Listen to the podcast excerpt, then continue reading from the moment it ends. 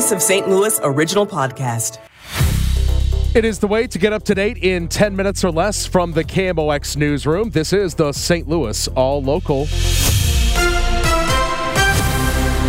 Today is Thursday, February 22nd. I'm Michael Calhoun. Our top local story today's standoff on Highway 67 in West Alton ended with the man held up in his pickup truck at a gas station, dead from a gunshot wound. Police have wanted to talk with him in connection with an early morning homicide in Foristell. St. Charles County Police Corporal Barry Bales. While our officers and negotiators were speaking with the gentleman, the gentleman had entered his vehicle.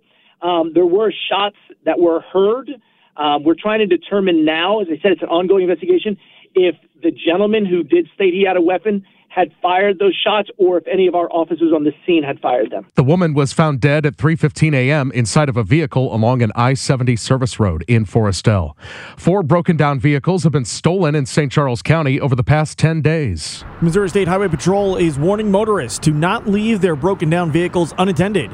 Corporal Dallas Thompson tells KMOX some of the vehicles were left for only a few hours. A couple of them are just a few hours, and one of them was the biggest part of the day um, whenever they return back. Um, so, so we just wanted to put the information out there for people to be to be aware that uh, it seems like someone might be targeting some vehicles that are abandoned or disabled on the side of the roadways. The Highway Patrol is urging motorists to have their broken down vehicles towed as soon as possible and to wait with the vehicle until the tow truck arrives. Sean Malone, KMOX News. After a mother and daughter were killed by a reckless driver downtown St. Louis this month, Alderwoman Cara Spencer is introducing legislation hoping to crack down on the problem. Her bill would give police the power to boot vehicles they ticket for reckless driving. She says just the threat of a ticket alone is not deterring it. Getting a ticket, you know, is not, you know, is clearly not working. Um, so this will be a big uh, you know, impairment. This will be a big pain in the butt to have to deal with getting a boot off of your car. She says they're still working on the logistics of what happens to drivers after their car is booted. She says she doesn't want to leave anybody stranded. A local government gets funding for cybersecurity improvements. Jefferson County will be getting nearly $200,000 in grant funding to update dying computers and to bolster efforts against cyber attacks. Director Warren Robinson of the Office of Emergency Management. It is an issue. You know, we have seen regional governments and municipalities that have dealt with cybersecurity threats uh, in the past several years. And Jefferson County is not immune to that. You know, on, on a daily basis, we will see emails come through that are obvious phishing attacks. And so we spend time educating our employees on how to recognize those and how to properly respond to those or not respond to those, as the case may be. Robinson says their upgrades are purely preventive, not reactionary to any recent cyber attacks to Jefferson County. Stuart McMillan, KMOX News. A KMOX follow up. Displaced residents of Heritage House Apartments took the building to court, hoping to have the owners pay for replacement housing. The company claimed they had spent all the cash reserves to put the residents in hotels for two weeks after the building was condemned. Residents' attorney Thayer Weaver. They said it was about eight to ten thousand dollars a day, which, if you add it up for those fifteen day periods, about what, roughly about one hundred and fifty thousand dollars. But where that money come from? Thirteen thousand dollars in the bank as of November 30th, 2023. Judge Joseph White said he'll have a decision by Thursday, the 29th, which is the final day for the resident's current hotel stay. All the filibusters stalling legislation should not keep a Missouri state budget from passing, says Senator Lincoln Hough, Springfield Republican and chair of the Committee on Appropriations. He says he has no problem with his colleagues questioning things if it's in good faith. We're not Washington, D.C. We're not going to pass continuing resolutions to fund departments for 90 days. My responsibility is to pass a, a balanced budget, and that's what we're going to do. May 3rd is the last day for floor action on the budget. The Missouri House is considering a bill that would help women who are trying to get out of domestic violence situations. The bill is being proposed by State Representative Ashley Aune. It would allow judges to finalize a divorce for pregnant Missourians who suffer abuse. The way our statute is written currently, there's just no way for a judge to issue a divorce decree if someone is pregnant and for folks who have struggled time and time again to get out of an abusive situation to be told that a divorce isn't possible, that is really harrowing. Aune says her conversations with judges have revealed that the original statute that prevents married pregnant women from getting a divorce was written to prevent so called illegitimate children. She says her bill is a modern solution to an age old problem. We are taking a hundred year old paper test and transitioning it all digital. That's Priscilla Rodriguez from the College Board announcing the SAT will be fully online starting March 9th. They've already moved to digital in other countries and see positive outcomes for students, but why the change here? We want the test to be less stressful for students. So if taking it on a laptop or a tablet is more natural to them. We want to make sure that we can uh, meet them where they are and, and reduce any stress associated with those scary bubble sheets. And the test will be monitored the same way within schools. The KMOX Business Desk, a three month long art installation along Jefferson last year, brought in a huge number of visitors to the region and some revenue. Explore St. Louis's Kat Neville explains what it was. Counterpublic, um, it's a really innovative and broad reaching public art experience essentially. Um, it's it's scheduled to happen every three years for a three month span of time. Neville estimates the 190000 who came to see it generated $15 million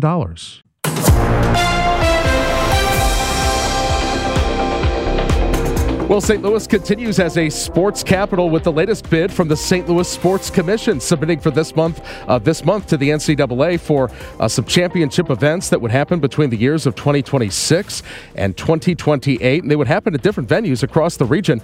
Joining us right now on KMOX is the president of the St. Louis Sports Commission, Marc Schreiber. Thank you so much for taking our call, Marc. Of course, Michael. Always good to be with you. So tell us, uh, what are the different uh, collegiate sports that the Sports Commission has put in bids to hold the championships for?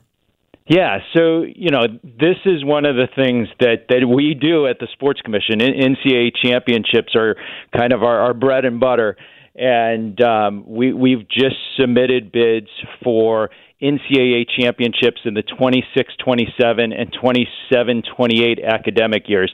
The NCAA goes out all at once with all their championships, um, with the exception of the Final Fours and, and baseball and softball that are anchored in particular cities. But uh, we have bids in for the NCAA women's volleyball championships, the wrestling championships, men's and women's basketball, of course, and, and several others.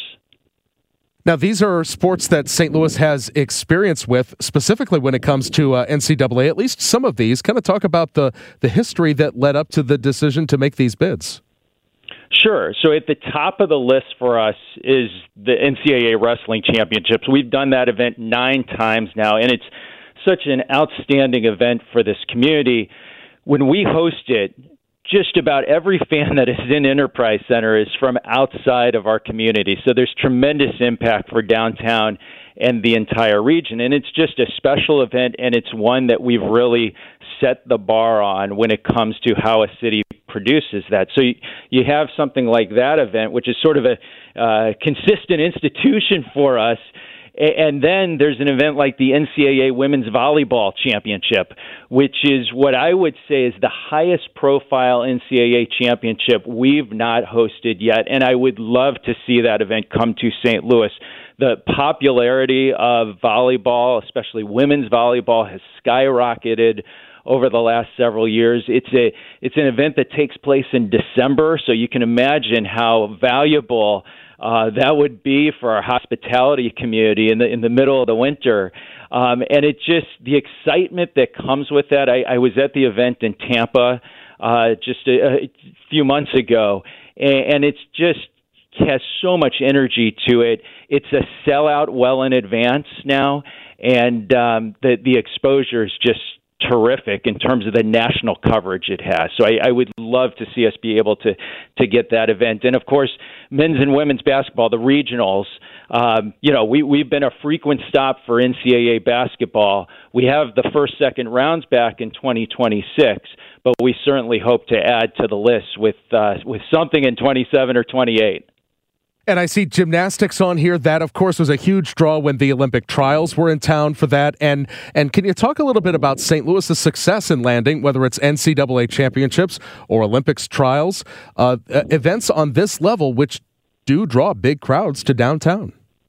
Yeah, and we've really developed a nice niche when it comes to the sport of gymnastics and hockey as well. Those are the other sports that are sort of in this repertoire uh, of of bids. So it's the women's gymnastics championships. We're going to, also going after the women's Frozen Four. Um, the men's Frozen Four is here next year, so unlikely we'd get that event back. But the women's Frozen Four and a men's ice hockey regional are, are part of our list of bids. But to, to your question about just the success, we, we have a great track record of hosting NCAA championships, and I think this has been a very dependable market that comes through and steps up um, when the NCAA places its events here. So, you know, for us, this is going to be a tough bid cycle because it's only two years and there's so many cities in the mix. But, you know, we have a great case to make for St. Louis. It's a premier sports destination, always rises to the occasion uh, when we host events. So, you know, I like the position we've put in, put St. Louis in uh, to, to try to be successful with our bids. And how do you evaluate St. Louis's position? You've got not just you know the the one venue people probably think of for these events. You've got a variety that you dip into for this. When it comes to the hotel offerings, the transit, the entertainment outside of the the games that people go to, how do you feel about St. Louis and how we stack up against uh, some of the other cities we might compete against for this? We always say we have a great product. It's a compact, walkable footprint, and we we have that luxury of our venues attractions, all the amenities are in the downtown footprint. So that's very helpful. At the same time, you know, we, we have to do our best as a region, as a community, to stay competitive. We, we go up against a lot of destinations um, that, that are really moving ahead. And, and so we have to, to keep up in that respect. But the package we're able to offer is really strong. And then the, the two other things that I would highlight, too, you know, venue wise, to be able to have a renovated enterprise center, which is at the top of its game, um, you know, that that's the venue we'd use for volleyball, for wrestling, for basketball. For Chaifetz Arena, we'd use for women's basketball and gymnastics. Those are two outstanding venues that we're able to uh, propose. And then our partners, you know, it's everybody from the Missouri Valley Conference to St. Louis U, to the University of Missouri. Those are our host institution partners, Lindenwood, Maryville as well.